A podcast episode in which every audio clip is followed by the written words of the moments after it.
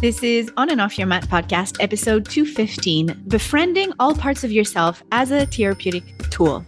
If you wonder why you're still doing things that hurt you in the long run, or you feel like there's something wrong with you in some way, or wish you could just get rid of some parts of your personality, today's episode is for you. For today's episode, I sat down with Magdalena Krohn. Magdalena is a yoga teacher and a mentor for highly sensitive people.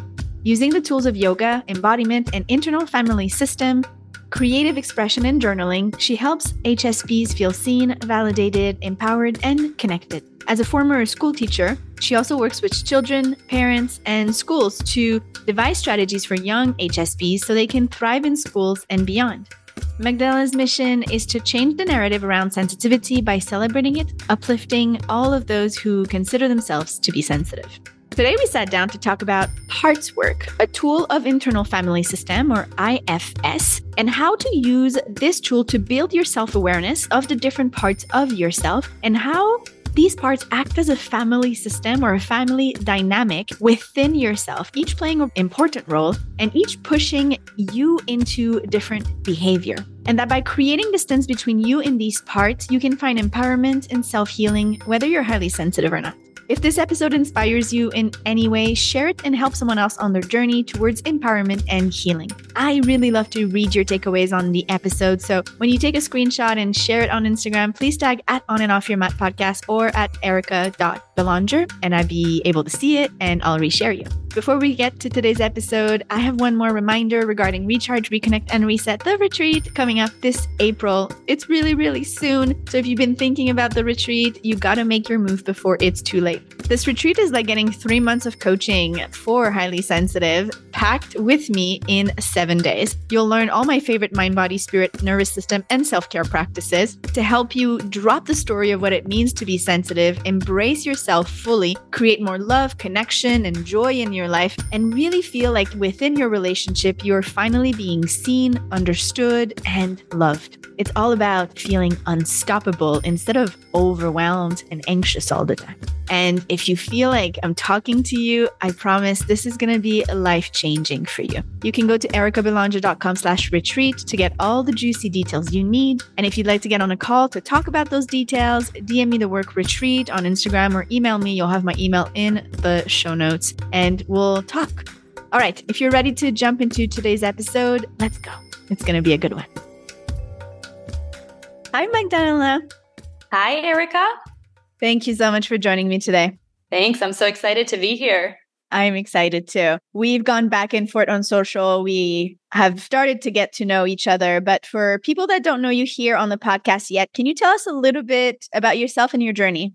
Sure. I am first and foremost a highly sensitive person, which has been very transformational for me when I found that out. That's how we connected. Yep, exactly. And that's the experience uh, that a lot of people have. I am a yoga teacher. Yoga has been my passion for a long, long time. I am a former school teacher. I used to work with kids. I still work with kids. I still work with parents. And I am also a mentor. I work with highly sensitive people in a sort of coaching, mentorship capacity. Yeah we have that in common. We have a lot in common, but I was also a school teacher before being a yoga teacher. so I always think it's interesting how paths can be very, very similar in that sense. I know. Were you primary or secondary? So the way it works in Canada when I was a teacher is that it goes by seniority. So whenever is your turn to pick, you pick whatever is available. So I started in high school and I loved high school. And then the years I did maybe five years in high school. And then the sixth year, when it was my time to pick, there was no high school positions left. The only thing that was left was like kindergarten level. Oh my gosh. I know. And I hated it. And two years in, I burned out and I quit and I left. Oh gosh. Yeah. yeah. I was high school. I actually burned out too. I hear that from a lot of HSPs who were teachers or are teachers, and it's a difficult job. It's a lot. It's a lot for sure. So, today we're sitting down to talk about internal family system. Can you tell us a little bit about that? Like, can we start with an overview because it's not something we've ever talked about on the podcast and maybe telling us how you work with that as well within your practice? Yeah, sure. And I didn't mention at the beginning that IFS, internal family systems, is one tool that I use in coaching. So, IFS stands for Internal Family Systems, and it is an approach to individual psychotherapy that was developed by Richard C. Schwartz in the 80s, 90s. It's actually a really intricate approach to therapy, and it's a model of the mind. It's one way of looking at the human mind in order to understand how it works. And it's based on the idea that the mind is divided into these subpersonalities, a system of subpersonalities that work together, not always harmoniously. The best way to understand it is you know how often we say to ourselves or to others something like, oh, part of me wants to do X, but part of me feels like I want to do Y. We sense this division. We recognize that we have sometimes conflicting feelings and conflicting desires, and it's hard to know what the real authentic you really wants, what the real authentic you desires, or what the right thing to do. So sometimes we are reactive or we act out of character and then we're ashamed of that reaction or we're triggered by certain things and we don't understand why. We're ashamed of certain aspects of ourselves and we don't really know why. So IFS has an explanation for why this happens. And it says that all that reactivity, these conflicting desires, they're all perfectly valid and they're all just different parts of ourselves that dwell within our psyche. Or another way of looking at it is that the idea of the inner child.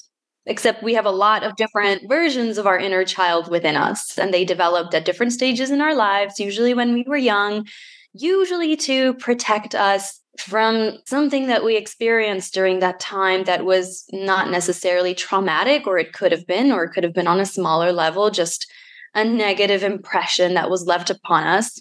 And so we developed a coping mechanism. So the goal of IFS therapy is to identify these different parts. And there can be so many, and it's very individual for everyone.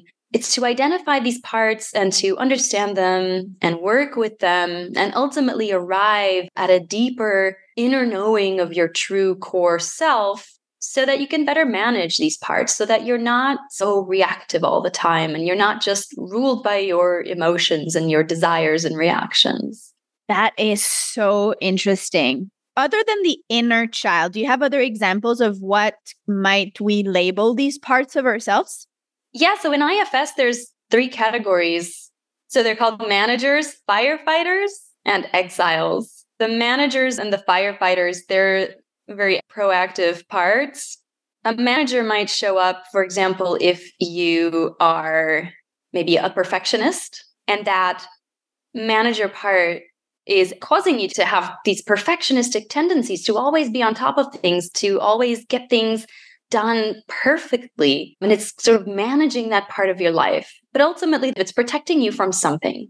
Yeah, from failure, from feeling shame, from making a mistake. Yeah.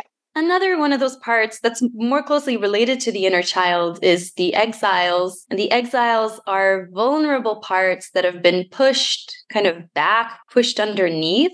And they just need to be recognized. They need to be heard. They have some sort of pain or some kind of shame that has been pushed down. That the other two parts, the firefighters and the managers, are also working really hard to protect these vulnerable parts. So they all work together and they show up as different behaviors. And the goal of IFS is to look at these behaviors and decide is that a manager? If that's a manager, then what role does it have in your life? Like, where does it come from and why is it doing what it's doing? And so you really examine what's going on there. Mm-hmm. It gives you better self awareness of what's going on. And I'm assuming it's also helping with self compassion because you can kind of distance yourself a little bit and not be so identified with the behavior and be like, well, it's this part of myself that's trying to protect me from this. And I feel like that space can help release a little bit of judgment. Is that your experience? Oh my gosh, absolutely. The reason I got into it was because I was coached by someone, by an IFS coach. I'd had traditional talk therapy for a while. And of course, it was very effective and very helpful. I love therapy.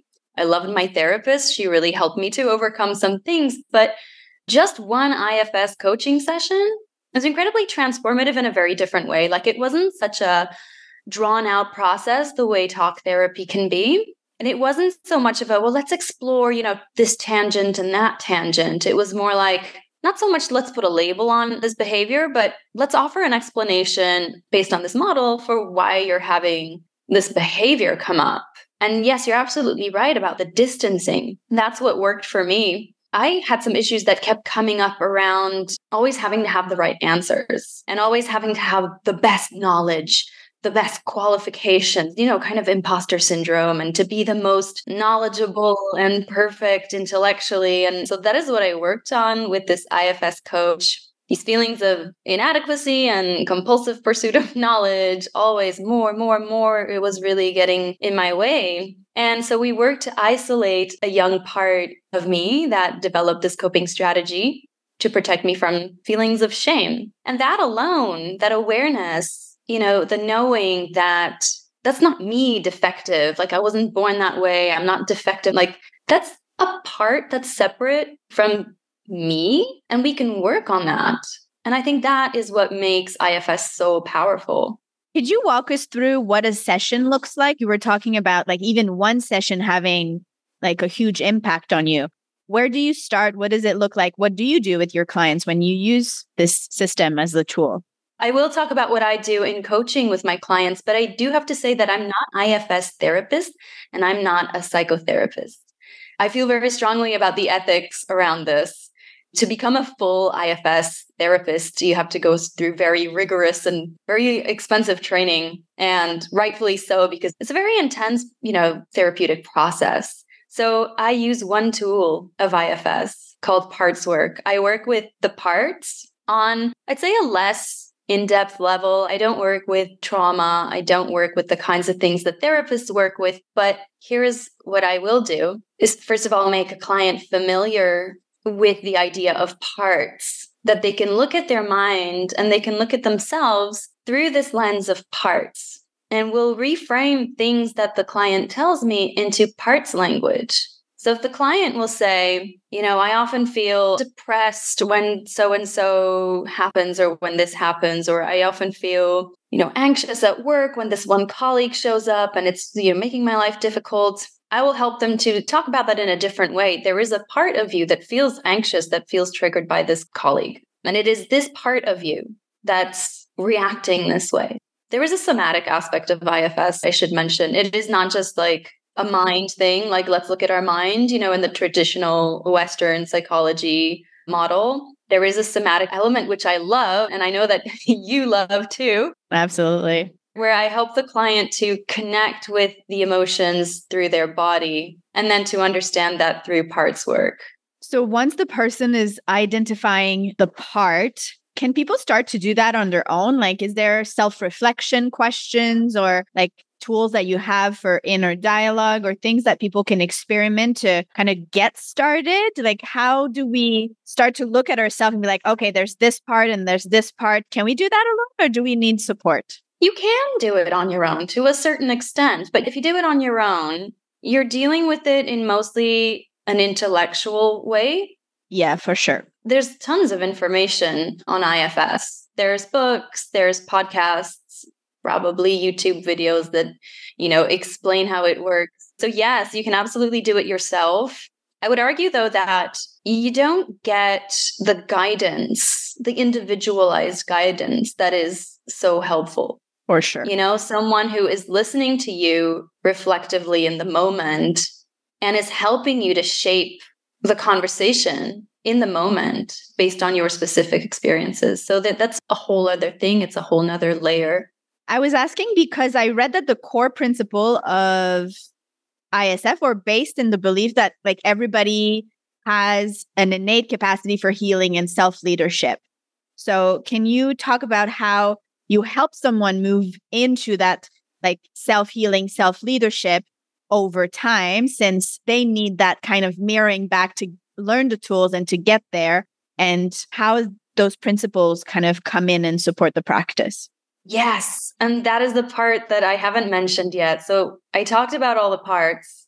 Ultimately, the goal of IFS is not just to know the parts, but actually to not banish the parts, but to access what we call self energy. And yourself is what you talked about. It's your sort of authentic core, like who you are at your core, that's often very difficult to access because you're distracted by all these parts. So a person can't really be fully empowered in their self energy if they're distracted by all the parts that are active, that are colliding with one another. It's a concept that's very similar. In fact, it's the same as, as what we try to achieve in yoga. And so to access self energy, you would need several sessions to really understand how to do that. It's an effect that, of course, can be achieved through meditation, through mindfulness, through yoga. For some people, that isn't very accessible for whatever reason. For sure. And they'll find IFS to be more understandable. Maybe it's more tangible than like meditation. Yeah. And also because you're working with the support of someone who's explaining these things in a language that's easier to understand than the language of yoga and meditation. So, how do we become empowered? It's kind of a gradual process of understanding and, and feeling in your body what self energy is, what it feels like to be courageous and compassionate. There's actually the eight C's of the self in IFS. And these are characteristics that, if there is a presence of these characteristics in the client, not all of them all at once, but gradually you start to feel them more and more often. And they are calm, confident, connected, compassionate, creative, curious, clear, and courageous. And if you're starting to experience these things more and more in your life, in your daily life, you know, more calm as you go about stressful activities, more connected with the people in your life, more curious about what's possible, you're open to creativity, your mind is more open, you have more compassion for others and for yourself that's an indication that you are starting to operate from the self, from your empowered core, rather than from the reactive, distracting parts. Yeah. So it's like you said, it's not about banishing, but it's almost like integrating everything in your core self or like activating what you're doing from that place without getting distracted by the other voices that are around. So if you have access to those C's, those would be a sign that you're moving in the right direction towards that integration and you're not being taken over by those parts of yourself that are maybe throwing a little bit of a tantrum for attention. That's right. Yeah, but it's also important to understand that the other parts, you're not trying to get rid of them. And this is something that's really hard for clients to understand at the beginning because they don't like these qualities about themselves. The anxious, the reactive, the frustrated, you know, the fearful. They want to banish that. It's like we have this impulse to erase you know the negative aspects of ourselves yeah because we have judgment and shame around it but what you really do is you first of all tap into the self and then learn how to put the self in the driver's seat so that the self can speak compassionately to the parts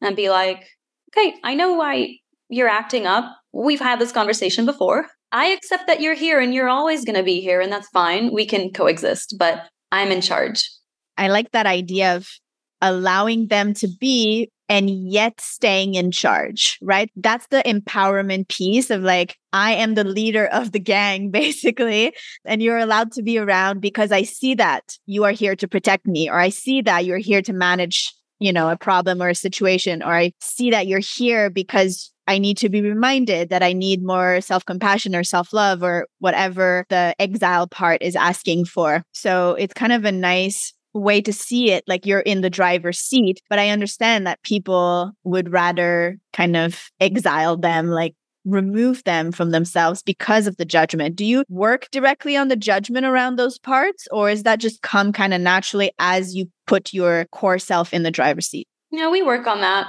It takes some time. It takes a lot of reflection. We'll do journaling. You know once they start to become aware and they start to shift their perspective into this way of thinking there's a lot of work that goes on outside of sessions. So they'll come back a week later and be like, you know, I had this epiphany, like this part popped up, but I really felt like I was able to get it under control. They're practicing like self observation and self study as they go through. Exactly. The self awareness. And, you know, that's something that gets stronger and stronger the more that we practice, the more that we become mindful of what's going on within us. Totally. You were talking about like that you still work with kids and adults and there's the word like family and internal family system is it made to work through intergenerational, like family things, or it's mostly about you inside with those parts? How does that connect here? Right. That's a very misleading part of the name. And that's what I thought too. When I was introduced to internal family systems, I was like, I don't want to bring my family into this. not now. it's not a family therapy at all. The family part refers to the family of parts inside you. So they kind of have a family dynamic. That's so interesting. I know. It's just so extra next level. There's so many tangents. But if you look at a family, often families will have different roles. It's very similar in your own internal family system. Your parts can act like family members. Some of them, the stroppy child who's protesting and doesn't want this, and the overbearing manager, like trying to take control.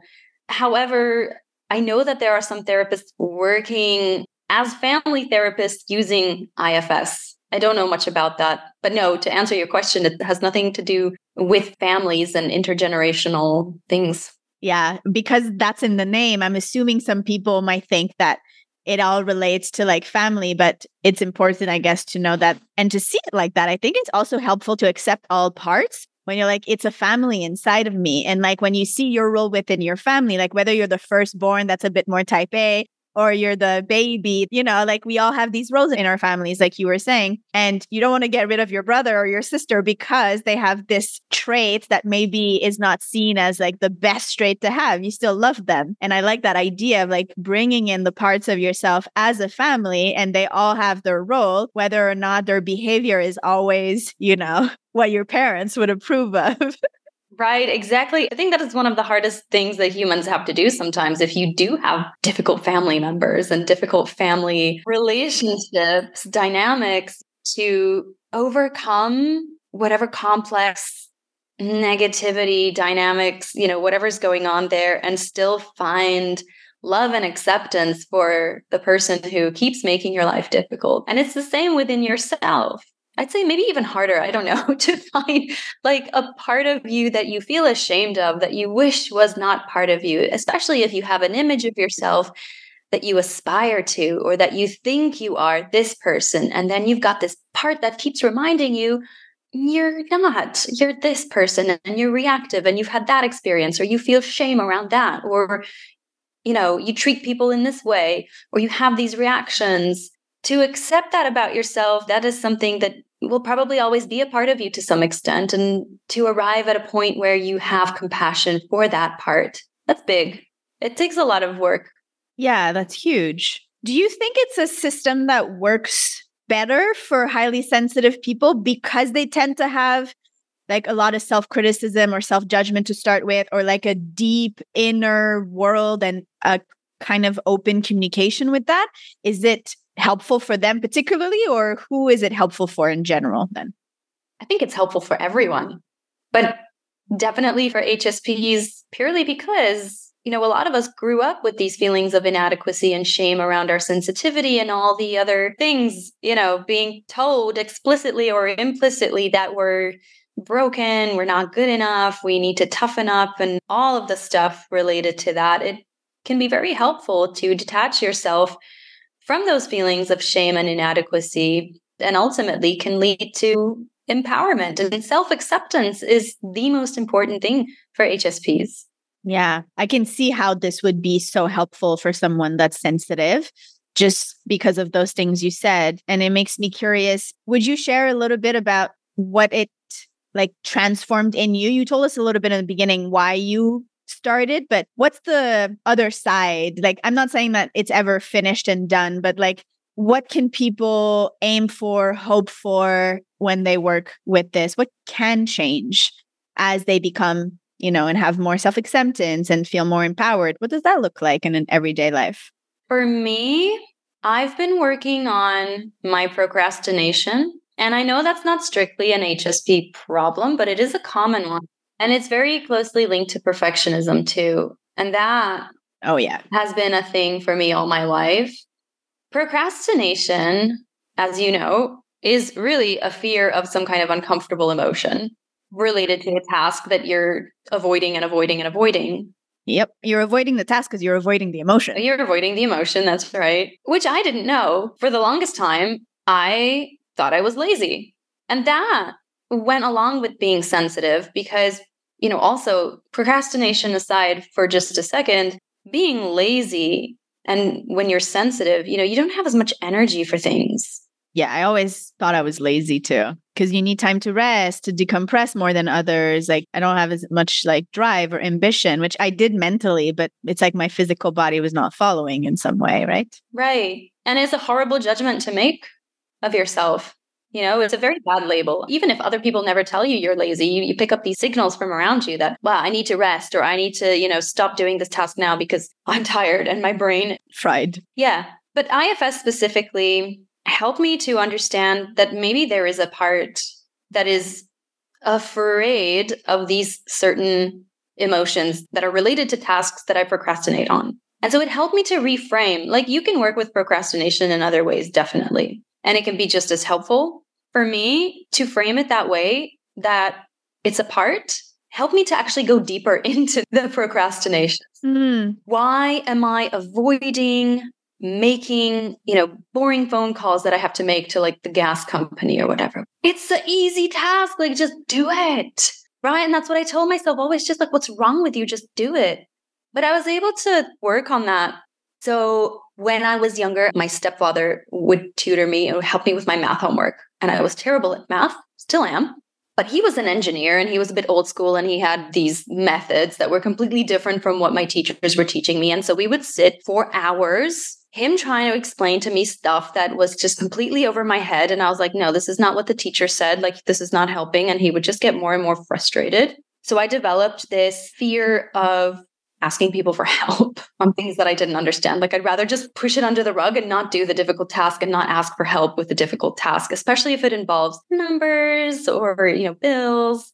Like, I'll figure it out myself. But of course, I put it off until the last minute. And in a roundabout way, I realized there must have been a part that developed when I was young that became extremely fearful or defensive or just hated that feeling of frustration or of not moving forward or being yelled at by my stepfather. And then it was clearer to me why I didn't like to do certain tasks. So it can help with so many things. That's kind of just what I wanted us to talk about a little bit more. And you gave the example of procrastination, or you gave the example of doing something that you're uncomfortable with or something that in the past has been difficult for any reason for feedback for a sense of like not doing it well enough. So like there's all these things in our life that kind of shape who we are as we grow up and we become an adult. And that we keep like little baggage right we're like oh i suck at math like I also think that. And it's funny because my dad was also an engineer and he would also sit me at a table for hours trying to like drill it into my brain. Right. And it just made it worse because then I just kind of shut down and I was like, I quit. Like, I can't try anymore. I'm tired of disappointing you. I feel stupid. Right. So then you carry this idea that, like, I'm not good with numbers. I'm not super smart or like whatever your brain decides at that moment. So having these parts and being able to look at all these little stories you have about yourself. That's where I was going. Like, what are the stories we can look into? And I know it's infinite, but I was curious about your own experience. So I love that procrastination is one thing. And then that I found that we have something else in common as well. yeah. Former client of mine had HSP, very sensitive person. Family didn't accept them, didn't accept their sensitivity. And it was a constant, constant source of arguments and frustration. And on my client's part, it was incredibly heartbreaking for them to not be accepted by the family. But they also had this problem of getting extremely emotional and reactive, which of course would escalate conflicts. So, family would say, You're too sensitive, stop overreacting. And what would happen? They would overreact. Overreaction. And so they came to me asking, why am I doing this? How can I work on this? How can I stop making things worse, even though they're hurting me? And so that was a part we were able to isolate, that it was a very deeply wounded part from a long, long time ago. It was a firefighter, very reactive part, but maybe a little bit of an exile in there too, wounded child who just wanted to be accepted and understood. But the anger that was coming out, the angry reactions were actually, it was defense. Please don't hurt me. You're hurting me and I'm angry at you because you're supposed to love me. Yeah, an expression of the needs as well. Yeah. Why don't you see me for who I am? And just knowing that apart, they were able to start working on it. It's still a work in progress for sure. But after a few sessions, they came back and said, Look, I had another incident with my family member, and I did feel the rage coming up but I was able to separate myself. Like, this is not me. This is like some part of me that's bubbling up. And I know what's happening here. I know what's happening. I know that this is me being defensive, or that part actually being defensive because it's hurt. And so that knowledge, it is a very individual process for very individual situations, but just that awareness and the creating of the distance and being able to step back and examine what's happening, examine the behavior, the reaction is incredibly powerful. Yeah, you summarized exactly where I was going in my mind. I wrote down the awareness leads to examination of the behavior. And this is how we get into self healing and self leadership because now you have the awareness now you have an understanding of what's going on and then from there you can start to take actions and this is where like the somatic might come in or the person the coach or the therapist might help you in like what actions do i take from here? But it makes it like a very clear kind of client journey through where we start towards building that empowerment and that self-healing because in the beginning it's really hard to feel empowered when you don't understand why you're doing something and you keep doing that thing that you know is hurting you and is hurting your relationship. And you're like, why am I still doing this? And this stops. You can't continue on the journey of self healing and empowerment there if you're at the point of like rolling your eyes at yourself and being like, why am I like this? Right? It kind of stops the shame and the judgment, stop everything else. So I love that journey. Yeah, it gets you out of the cycle of self judgment and then coming back around to the judgment and the self hatred and, you know, criticizing yourself and then never knowing why, why can't I change? I just want to change. Well, oh, it starts with awareness. And then from there, you know, I'm not saying that the road is easy, but it is a road, not a circle. All right.